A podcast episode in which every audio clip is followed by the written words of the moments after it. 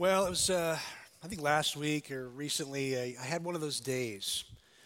And some of you can probably relate to what I'm about to describe. It's kind of dark in the room. I had plenty of sleep. Um, but as you know, dark, I was trying not to wake Jackie up. And uh, I'm getting up and I, am getting around the bed, trying to be, again, really, really quiet. I don't want to turn on the lights, you know, because that would wake her up. So I'm trying to be nice. And I get just to the corner of the bed and I catch my little toe. You know what I'm saying? Have you felt like that? Never had that little, that really painful. It's a small little toe, but man, that really hurts. So I'm like, okay, I kind of make my way to the bathroom, get that thing done. I'm thinking, you know, I'm barely awake. I want to go get some coffee going. And this all happened on the same day, which is weird.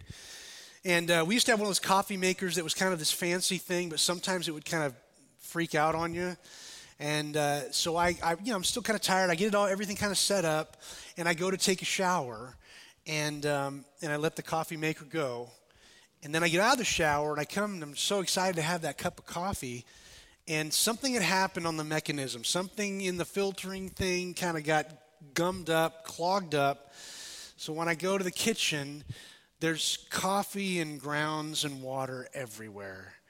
And uh, but the good thing is all of our cabinetry is all white, so that's good. So all of that, of course, stains on everything. It was one of one of those days where, and it just feel like the whole day, it was just like off kilter. Have you ever had one of those days like that where you're almost afraid what's going to happen next? Like whatever you touch just seems like you just lose you lose your coordination, you lose your ability to kind of like navigate. Something is going wrong. Maybe it's, you know, you got up for work early and you hop in the car and you're already late and you realize that your car is on empty. You ever had that moment? That's a fun situation. And it seems like then everybody's in slow motion. You can't, you know what I'm saying? Or, or maybe you're like me and uh, you're getting ready to do taxes this year and uh, you realize you owe taxes. I owe taxes this year. I, I, that was unexpected. Some of those things can kind of come at you and you're, you're not ready for it. Many of you probably have the same, same experience. And sometimes how we handle those unexpected things that come at us really kind of says a lot, doesn't it? When things kind of come our way that we're not expecting, we have some choices to make. Our attitude, all of the how we decide to respond, that all makes a big difference. And sometimes for some of us, when the unexpected happens, our reaction isn't necessarily to worship and praise God. You know what I mean? I wish it were, for especially many of us who follow Jesus, I wish that was our first response. But often we're questioning, we say, Why God? Why me? You know, you go through all these questions. But, but what if we could just pause for a second and take a different, a different approach? What if, when something unexpected happens, we say instead, When the unexpected comes our way, Jesus may be drawing you and I toward Him when something unexpected happens, I'm not talking about a silly coffee maker going crazy, but when we have these things come our way and something's unexpected, maybe, maybe in fact, God is wanting to speak to us. Maybe Jesus is drawing us to Him. Now, we've been in this series for a couple weekends now called Ready or Not. And it's really been all about change and how we react to things beyond our control. And in this series, we've covered a number of things, but we started with the idea that we are never more teachable than when we are in the midst of a transition or a change. We are never more teachable than we are in, when we're right in the midst of a transition or a change. And some of you, I know, are in that season right now. You're going through that transition. You're going through a season of change. And you may have chose it. Okay, that's one side of it. But you may have also not chose it. And I've, I said, I think in week one, that those are the hardest ones for me, is the changes that I didn't choose and those things that I didn't see coming. Those can be very difficult to navigate. So we've been talking about all of that in this series. So week one, we talked about when things happen, when change happens, to remain teachable. That we could ask the question over and over again God, what are you trying to teach me? You know this relationship didn't work out this job didn't work out i've got to move i've got to i've got this relationship starting. God what are you trying to teach me in this season of change? In week two which was last week we talked about a hidden landmine that often we don't see when we're going through a midst of a transition or a change and that's temptation. You see our enemy loves to, to hit us when we're knocked off balance. And sometimes with change and transition, we're just naturally knocked off balance. And when we're in that vulnerable spot, sometimes that's when the enemy likes to attack us, to get us down roads we never intended to go. And so we talked about the remedy for some of that is re- not only living, believing, but, but basking in the reality that God is with us and He will never leave us. That promise is something you and I can hold to. We can doggedly hold on to that because He promises, cover to cover, I will be with you. I'm never going to forsake you. In fact, that's what we celebrate at Christmas, right? God with us. Emmanuel, God with us. And so we talked about that least last week. Today we're going to talk all about the idea of transformation. That what, what if we leaned in and allowed God to transform us during times of change. So let's pray and uh, get started. Father, we come before you. We thank you for all that you've done for us, your love and your faithfulness. It's new every morning. And Lord, each of us are here. We all had different kind of weeks, ups and downs, good and bad. And Lord, many of us are going through a season of change and transition. So, Father, I ask, and, and we all ask, that you would help us to navigate that change uh, and that you'd help us to, to maybe see what you're trying to teach us in these changes. And Lord, that we would be willing to be transformed in these seasons. So, Father, speak to our hearts, speak to our, our, our lives, and Lord, help us to not, not, uh, not be silent in what you're trying to teach us. May we be open to that. In Jesus' name we pray. Amen. Well, in, in modern culture, I recognize that the concept of religion is not so easy to talk about. Religion tends to polarize people. And there are all kinds of religion out there. All kinds. And, and it's true. I mean, our gathering here would fall in the category of religious stuff, right? It would. I mean, I, I realize that if you're following Jesus, hey, we're, we're going to say it's not about you know religion; it's about a relationship. I get that. We know that internally. We know it's about Jesus, not about some kind of external religion thing. But what we're doing is in the category of religion, and in many ways, religion I think has gotten a really bad rap. And I think there are some good things about what, what, what is religion. I mean, religion has things like discipline and, you know, being part of something greater than yourself. So there's some good components to religion if you, if you really look at it. But a lot of the negative about religion is, is probably something we don't want to get into, where, where we look at ritual and dogma and external things to somehow tell the world, you know, that, that we have this religion. The external things are not so helpful because we can do those things, but our heart may be far from God. We can do this external stuff, but our hearts are far from God. And, and really, Jesus himself had kind of a difficulty with religion, especially religious leaders. In fact, most of his conflicts that you see in the New Testament are religious leaders. And, and his beef isn't religion per se, it's what religion can, can fool you into. That by doing these external things and, and, and getting all your, your, your T's crossed and your I's dotted, that somehow God's going to be more happy with you than your person that you're living next to. But Jesus himself said this over and over again that if you're saying you're going to love God, you're going to, you're going to love other people. And so Jesus kind of got at the heart of what it really meant to love God. So if, if religion is really going to have some power, it's going to be you loving someone. Look at what one of his early, uh, early disciples said in one of his letters in James 1.27. It says this, religion that is pure and undefiled before God the Father is this, to visit orphans and widows in their affliction and to keep oneself unstained from the world. One more time. Religion that is pure and undefiled before God the Father is this visit orphans and widows in their affliction and keep oneself unstained from the world. There's a lot we could unpack there. I mean, keeping oneself unstained from the world, that's, that's hard in our culture. We're constantly bombarded with stuff that we should ought not do, but it's legal, so maybe I'll do it. We're constantly bombarded with lots of things that can lead us astray. So it's hard to do what, what James is talking about. But the idea of religion actually being more than just these external things or, or these, these sets of dogmas and beliefs, it actually has to come out in action. That we would actually love someone else, put someone else's needs above our own. Now we're getting at the heart of what true religion is all about. And Jesus demonstrated, taught that, and he calls us all to it. Because here's the deal. Here's the deal. Religion is really this one thing it's, it's, it's our effort, it's human effort to reach out to God. That's really the heart of what religion is. We, we do these things and we have these right beliefs and we, and we you know, some religions you got to set up a shrine and you got to do certain things and then, then maybe God might give you a glance. Maybe God might appease his wrath on you. He might just bless you. This is what religion does. Religion is trying us trying to scramble and get our hands up there to try to reach God. Christianity is God's effort to reach us. Literally, that is Christmas. Literally, that's why we celebrate in December the Advent, God coming to us, the Advent. That God's effort is toward us. He makes the first move, always does. That's Christianity. Religion is human effort to reach out to God.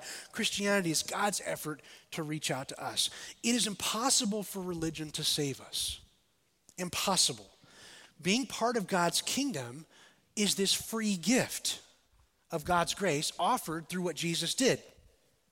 And here's the kicker here listen to this carefully. When we talk about God's free gift of grace and everything that happened on that cross so long ago, this free gift of grace, here's the deal it requires nothing, yet everything at the same time. It's God's free gift. No strings attached. It requires nothing, yet everything. Because our life is now found in Christ and we're following his way. And so it's, it's kind of this two, it's kind of this, this, this odd idea of being free and yet costing everything. Here's the reality religion says do, Christianity says done. And we say this often in our worship gatherings uh, that, hey, if you've never decided to make Jesus your Lord and Savior, you've never decided to be part of His King, to be part of the way, do you know that early Christians never called each other Christians? They just said, hey, are you a follower of the way? And, and if they met someone on the street, they'd try to keep it discreet because it was kind of illegal at that point, but they'd say, are you a follower of the way? And some traditions say they'd even draw a little fish, half of a fish, and the other person would draw the other half. Because again, they were keeping it on the lowdown, but they would say, Are you a follower of the way? And what they mean is the way of Jesus. So the way he walked, are you a follower of that way? If you've never done that today, you can do that. You can begin following his way and be part of the Jesus team. Now, speaking of change, there is no character that's probably, he's super understated in Scripture. People don't really talk about this guy we're going to talk about today. But he has a transformation, a radical transformation that happens right before our eyes. If you have a Bible or a device, a smartphone, find John chapter 3. I realize that we're going to get to a very famous statement in John 3. Hang on to that. But we got to we got to roll the tape back and learn about this guy who has this incredible transformation in his life. Incredible. Many of us just read right past this and kind of forget this guy. But he has a radical transformation that I want to lean into today. So, John chapter 3, let's just get started in the narrative, just the first few verses of John chapter 3. Now, there was a man of the Pharisees named Nicodemus, a ruler of the Jews. This man came to Jesus by night and said to him, Rabbi, we know that you are a teacher come from God. For no one can do the signs that you do unless God is with him. And Jesus answered him. I love Jesus. Truly, truly, I, I say to you, unless one is born again, he cannot see the kingdom of God. Nicodemus said to him, How can a man be born when he's old? Can he enter a second time into his mother's womb and be born? Jesus answered to him, Truly, truly, I say to you, unless one is born of water and the Spirit, he cannot enter the kingdom of God. All right, first of all, mind blown, because at least it's not recorded for us, but what happened to the small talk? What happened to the banter? You know, hey, Jesus, how are you doing? Uh, I heard you, you're pretty good carpenter. Uh, you got you built anything here? Yeah, Nicodemus. Hey, I heard you were, you know, one of those. Uh, you're you're pretty high up in the religious council. It's great. Yeah, yeah. I just got promoted. You know, I got a new camel. Uh, it's been pretty good. I got a new condo in Jerusalem. You know what I mean? Just the, the banter, the small talk. We all know what that is, right? Because Nicodemus is just trying to figure out who this guy Jesus is. It's just, he, he makes the effort, okay?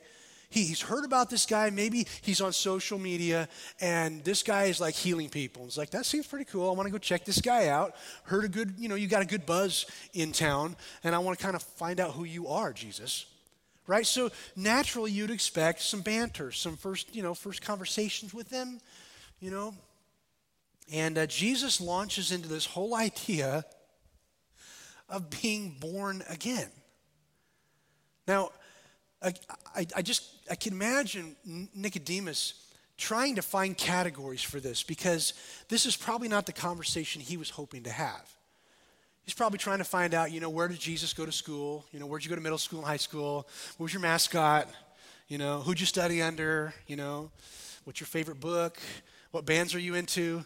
Doesn't get into any of that. Jesus goes right to you know, Nicodemus, yeah, if you want to be part of this kingdom of God thing, you got to be born again. And Nicodemus is confused. Now, we're told here that Nicodemus is a Pharisee. Now, that is a category in the Bible and even in Christian world that has gotten a lot of bad rap. If you're a Pharisee, you're a bad guy. You know what I'm saying? If you've been around church long enough, you might have heard people just rip on these, oh, these Pharisees, they're the one that got Jesus killed. The Pharisees were just one of four that we know, different kind of tribes in ancient Israel that were kind of religious groupings. We had, well, you probably heard of the Sadducees. Those are kind of the, the Sadducees were the folks that kind of ran the temple. They were like the higher ups, you know, they had the nice collars, you know, they had the, you know, they, they drive up in the Mercedes Benz. They were the temple guys. They were pretty high up, not a lot of connection with the average Joe, right? The Pharisees, on the other hand, would have been more like uh, the church pastors in the local communities. They were, they were ones that kind of helped with the synagogue area because not everything could, you couldn't have a temple everywhere. So you had these synagogues, and, and so these were kind of small congregations, kind of like the churches of today, where you'd have the Pharisees kind of help and run the deal. They were kind of like the, the pastors on the ground. And th- there were only two categories. There were all the, the Essenes, which is another kind of eclectic group that was in that time. And then they, they had some writings, and we know a little bit about them. And then there were the Zealots. The Zealots were more like terrorists. And there were some pockets of zealots. In fact, a couple of Jesus' disciples were called zealots. So there was a number of them, but it seems like Pharisees in particular have gotten the bad rap. The, the deal is, they, were, they thought the law was important. I mean, yeah, for all that you, you could say maybe against them, they were trying to do the law. They were trying to honor God. They really were. They were the people on the ground. They weren't stuck at the temple saying, hey, everybody come up here. They were, they were on the ground. They were trying to help people understand the law. Many of them were lawyers because that's almost what you had to be. I mean, there's some 600 laws in the Old Testament. Trying to help people navigate that was part of their job. Seems like a noble thing. The problem with that in the Pharisee group, at the heart of it is, was a heart issue. That many of them were kind of used to the external things of religion, but their heart had started to be hardened, and they weren't really doing these things because they loved God. It was just part of what you did. And so they, they had this disconnect of their heart and their mind that was going on. But we're told that Nicodemus was a Pharisee, so he understands this crowd. He understands what's going on, and he hears about Jesus. Jesus is this up and coming rabbi, this radical that's doing stuff not in religious places. And so it's starting to get some, stirring up some dust. And so Nicodemus wants to know when does he come G- to see Jesus? At night. Now, have you thought about that a little bit? Comes to see him at night. Remember, this, this Nicodemus guy, his job is he's a religious lawyer, he's high up. His job might be threatened if he comes see Jesus and people see him, right? So this first encounter with him, it's in the middle of the night or whatever, it's in the night, under cover of darkness. He's like, Jesus, tell me about yourself. What's going on? I'd love to hear your pedigree. You're doing great things. God must be with you. I'm, I'm curious. Nicodemus was legitimately curious. And Jesus, uh, he acknowledges this curiosity by throwing Nicodemus into this crazy conversation about being born again. And it continues after this. We just read through verse 5, but if you keep reading, Jesus talks about the mystery And you know, you, you see the effects of the wind, but you don't know where you can't really see the wind. And so he starts having this very mysterious talk. And I can just see Nicodemus just trying to hold on because remember, what is Nicodemus's job? He knows this thing, right? He knows the Torah. He knows the Hebrew writings. He knows those holy scriptures. Nicodemus is totally confused. And then in verse 13, maybe Jesus throws him a bone. Because remember, these Old Testament stories, you got Moses and Abraham and Joseph, those are like the superstars. And so Nicodemus is like, I, am not following. But then in, in, verse 13, if you have your, your device or your device or your Bible open, verse 13, here's where Jesus starts to kind of wind it down a little bit. And he's looking at Nicodemus and he says, You know what, Nick? No one has ascended into heaven except he who descended from heaven. What? The Son of Man. Now he's using an old old school reference to the Messiah, way back from the days of Daniel. So now, now Nicodemus would have remembered that. He would have remembered Son of Man. That would have been something that Nicodemus would have heard before. Son of Man, okay, that's important. Jesus calls himself the Son of Man, but then what happens? And then he tells an Old Testament story that I know Nicodemus knows. Because he's talking about Moses. Moses is one of those guys. You know Moses. And so what he says in, in, in verse uh, in, in verse 14. And Moses lifted up the serpent in the wilderness. So the Son of Man must be lifted up, that whoever believes in him may have eternal life. Now, okay, pause. This story that Nicodemus is referring to, if you don't know the Old Testament scriptures, and that's okay, if you're new to this, this is a, a difficult uh, reference. What, what, what Moses is doing so there's this ancient people of Israel, which is what most of the Old Testament part of the Bible is about. Really, it's about their covenant. And then we get to the New Testament, and that's really our covenant. But in the Old Testament part, there was some pretty major things that were happening with one, really one family line that became a, a nation. We call them the Hebrew people or the Jewish people. Well, um, there was all kinds, I can't cover it all. It's too much to unpack. But at one point, they were slaves in Egypt, and like a couple million of them. And God does this miracle. He brings this guy named Moses, who's a leader, a reluctant leader, by the way, brings in Moses. Moses kind of, there's a number of events that happen, right? I'm, I'm, paraphrasing. They get the people out of Egypt, out of slavery. They're in the wilderness. They're heading toward what we call the promised land. Well, the people do well and then they do not so well. They do well and they do not so well. And at one point, and this is where this story comes into play Moses and the serpent stuff, they were not having a good day and they were grumbling against the Lord. And the Lord sent poisonous snakes, and many people died. This is a hard story, okay? Here's why it's hard for me I hate snakes. I do. I hate them. When I see them, I scream like a little girl. I don't like snakes, they scare me. They have teeth. Some of them like strangle you. I don't, I don't like either of those scenarios. And they're sneaky. You know what I'm saying? This story bothers me. So I know Nicodemus knows this story. But here, I mean, we could, we could talk a lot about that story and unpack that. It's confusing. It's like, what's going on? There's judgment going on. The long and short of it is in the Old Testament, the, the story was Moses was told, these people are dying from snake bite wounds. Awful. So, what you want to do is you want to make a snake like statue. I, I, I, can't really describe it because I can't really get it in my head, but a statue with a snake and if the and you, are supposed to hoist it up, and if the people get bit and they look at the this thing up here, this band or the snake, then they will be healed. They won't die. Okay? So long and short, right? The idea is lift it up, people look, and they're saved. Right? They're they're they're they're, they're not going to die. Jesus uses that reference to talk about himself being lifted up. And if you look to him, you will be saved. So Jesus is doing some cool stuff. We understand the metaphor, okay? I'm not sure if Nicodemus understands the metaphor. And so I picture Jesus stopping right here, looking at Nicodemus, looking in his eyes, and smiling. And Jesus gives him a statement that is the most famous statement in the Bible. If you're new to the Bible, you need to start here.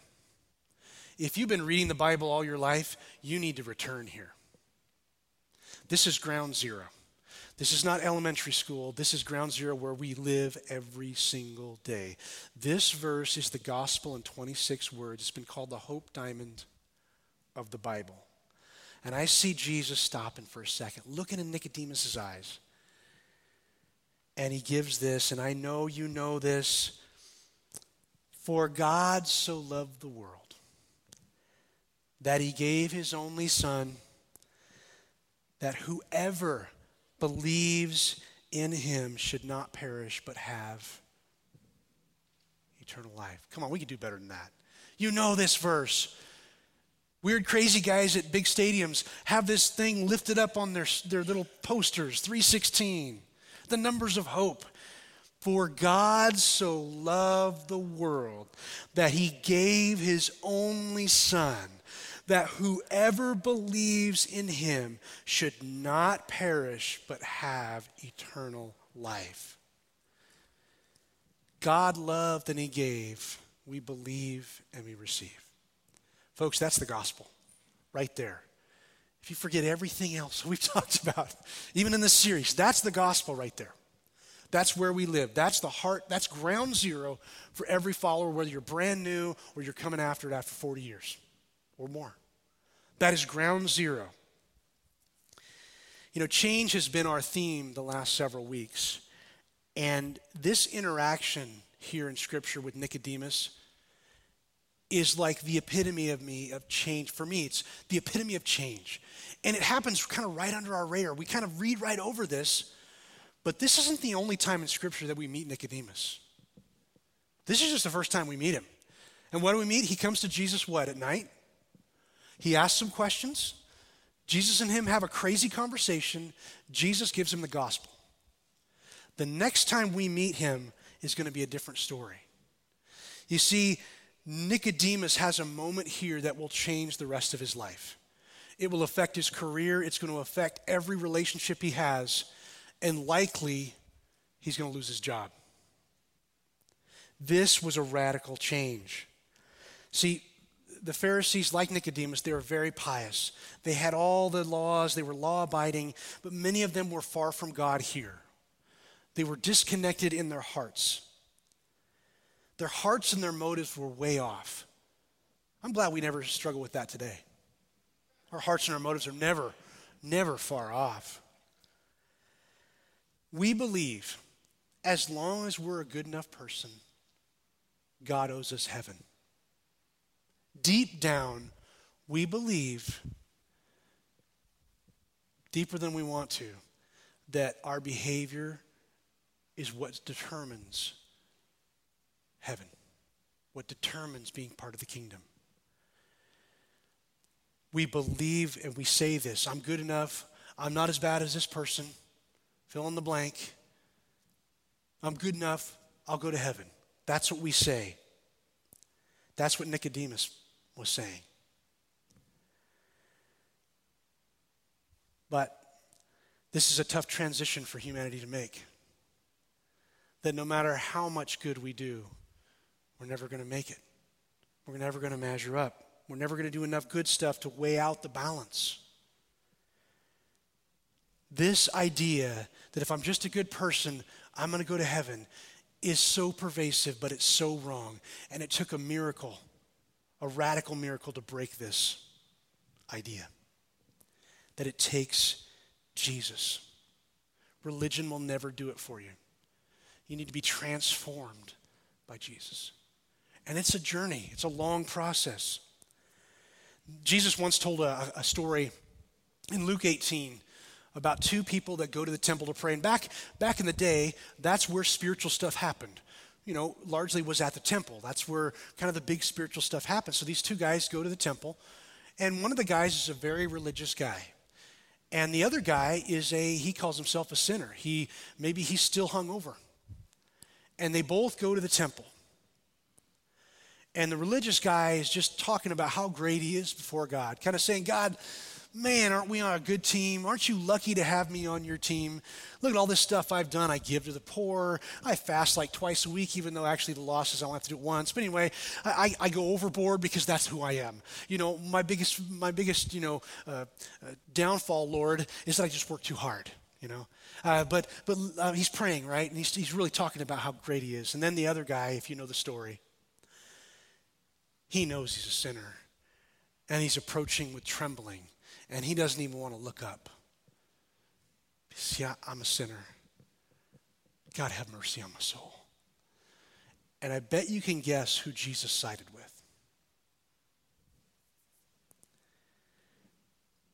Yeah, religious stuff runs deep. We think if we're just good enough, we can do it. Only Jesus can save us from our sins, and only He can transform us. If we were to learn from Nicholas's life, Nic- Nicodemus's life, were to learn from good old Nick here. I call him Nick because we're on a first name basis. I don't know. I call him Nick. Look, the first thing is he approached Jesus. Now, see, God did everything. He came. That's what Christmas is about. God did everything. Pulled out all the stops. Now he's asking, "Come find. Come, come, come. Talk to me. Approach me." Nicodemus approached Jesus. And maybe that's your next step today. You've never approached Jesus. You never said, okay, I, I want to hear about this. Nicodemus approached Jesus. True curiosity, tell me about who you are. He approached Jesus. Do you know the next time we meet Nicodemus? If you have a Bible, you can go to, to John chapter 7 if you're quick. The next time we meet Nicodemus, he's not inquiring about Jesus under cover of darkness, he's with his peers his Pharisee group, and they're talking together. And they're trying to figure out what to do with this Jesus rabble rouser. And Nicodemus, in that group, he's like, I met the guy, and I like him. In fact, I think he's, he is who he says he is. He defends Jesus in his peer group which probably meant, and you see it in the scripture if you read it, they start attacking Nicodemus. What, are you going to be one of his now? You know, follow that rabble rouser? He didn't even have pedigree. We don't even know where he went to school. Nicodemus stands up for Jesus in that moment, and probably that sparked the end of his career. We're not really sure. We don't get all the details. But we see Nicodemus next. He not only approached Jesus, but then, very next thing, we meet him in, in John chapter 7. He's standing up for Jesus now. And he boldly spoke for Jesus. That's number two. He boldly spoke. You see, once again, I think the only one who can transform us is Jesus. The only one. You draw closer to Jesus and you can't help but be transformed because things are just going to be altered for you. You submit your life to Jesus, you surrender to Him. He's going to work on you, doing stuff stuff you never thought was possible. You're going to love people you never thought you would ever like. That's what Jesus does. He transforms you. He transformed Nicodemus right underneath our noses. We never even talk about Nicodemus in church circles very often. It's like right under the radar. We see this major story of this guy, just this Nicodemus guy who's interested in Jesus, and it's transformed his life so much so that he can never be the same. Only Jesus can bring that transformation. He, he meets him at night in John 3, finds out about him. John 7, he's standing up for Jesus amongst his peers. Now he's publicly said, I'm on the Jesus team. That's, that's anathema. That's danger. Now, you think we're done with Nicodemus? So, we meet him again. If you were questioning his transformation, let me just kind of end that for you. In John chapter 19, we meet him once again. Now, this is after Jesus has been killed in a brutal death. Most of Jesus' closest friends have abandoned him. People have scattered. You know, probably because they thought they were next, right? They all scattered. They've all been seen with Jesus. So, who would want to publicly show their face at this crucifixion with all these Roman soldiers around taking notes. Oh, that guy was with Jesus. We're going we're to look him up. Nicodemus. We see him again. And he shows up at the cross. And he basically gives Jesus a royal burial. In a very public place, Nicodemus says, I'm on this team. He must have been still confused. I would have been still confused, but he gives Jesus a burial. He publicly identified with Jesus right there in front of the nation, in front of the Roman soldiers, in front of everybody there. I'm on the Jesus team. Because Nicodemus chose Jesus. He chose Jesus. Knowing that it was probably going to cost him. By the way, spoiler alert, if you decide to follow Jesus, it's going to cost you. It will. It'll cost you friendships, maybe. It'll cost you resources. It's going to cost you time. It's going to cost you your heart in some cases because you're going to love people who won't love you back. And that's because you're now following the way of Jesus. And Jesus loved a lot of people who never loved him back. It's going to cost us. Knowing that, Nicodemus said, I publicly choose Jesus. That's pretty, that's pretty radical, folks. I realize this story like goes right underneath the radar. We never talk about him. But he was transformed by Jesus. And here's why. Why would, why would, be, we, why would we be willing to let this Jesus thing cost us? Why would we be willing to be, you know, serve other people who don't serve us back? Why would we be willing to give money to what God wants to do? Why would we do all these things? Because of this one reason. Because Jesus is the only road to true transformation. He is the only road to transformation. If you want to be transformed, He's the only way. and it's going to be a journey for us. It's going to take time. We're going to mess up. It's a journey. We're following the way of Jesus, and it will cost us. You see, you may be in a season of change and transition right now. I realize that. But we are never more teachable than when we are in a, a, time of change and transition. We are never more teachable. So, so remain teachable and ask the question over and over God, what are you teaching me through this? What are you trying to bring me to? Are you trying to draw draw me to you? Are you trying to, to reach out to me and, and hold on? Jesus is the only road to transformation. God, what are you teaching us? And if I could, if I can encourage you to do anything, it's to choose Jesus. Ultimately, that's what Nicodemus did. He did. He chose Jesus. I don't know what your next step is today, but Today could be the day you decide you want to be on the Jesus team. You want to start following the way of Jesus. You want to be his disciple. You want to be his learner. If you've never decided that, you can do that today. I'll be right over here. We can pray together, talk about what that looks like. That may be your next step. It might be you're ready to be baptized in obedience to Christ. We had a great baptism session here last weekend. About six or seven uh, folks were in there wanting to ask about it and learn about it. Uh, and we're actually going to have a baptism next weekend. So I encourage you guys to be part of that. But that may be your next step. You're ready to go all in. That's kind of what that picture is anyway. All in. Your next step might be to join a ministry team. And that's where you can really develop friendships. Or it might be to join a small group. We've got them out there. Because that's where a lot of discipleship happens, is when you're just working with somebody, walking through life with somebody. That's huge. That may be your next step. And it might be today's the day you start giving to our church family. You want to see ministry happen? That requires resources. So that may be your next step. I don't know what it is today, but let's pray together over what those next steps might be. Father, we come before you. We thank you that you love us more than we possibly could imagine, even though we're more sinful than we want to realize. Thank you, Lord, that you teach us so much. If we're willing to, to listen through times of change and transition, Father, help us to ask you over and over, what are you trying to teach me? And Father, help each of us in this room to every day wake up and choose to follow your Son Jesus, to follow his way, regardless of the change or transition that we're in. And Lord, may you get all the glory. In Jesus' name we pray.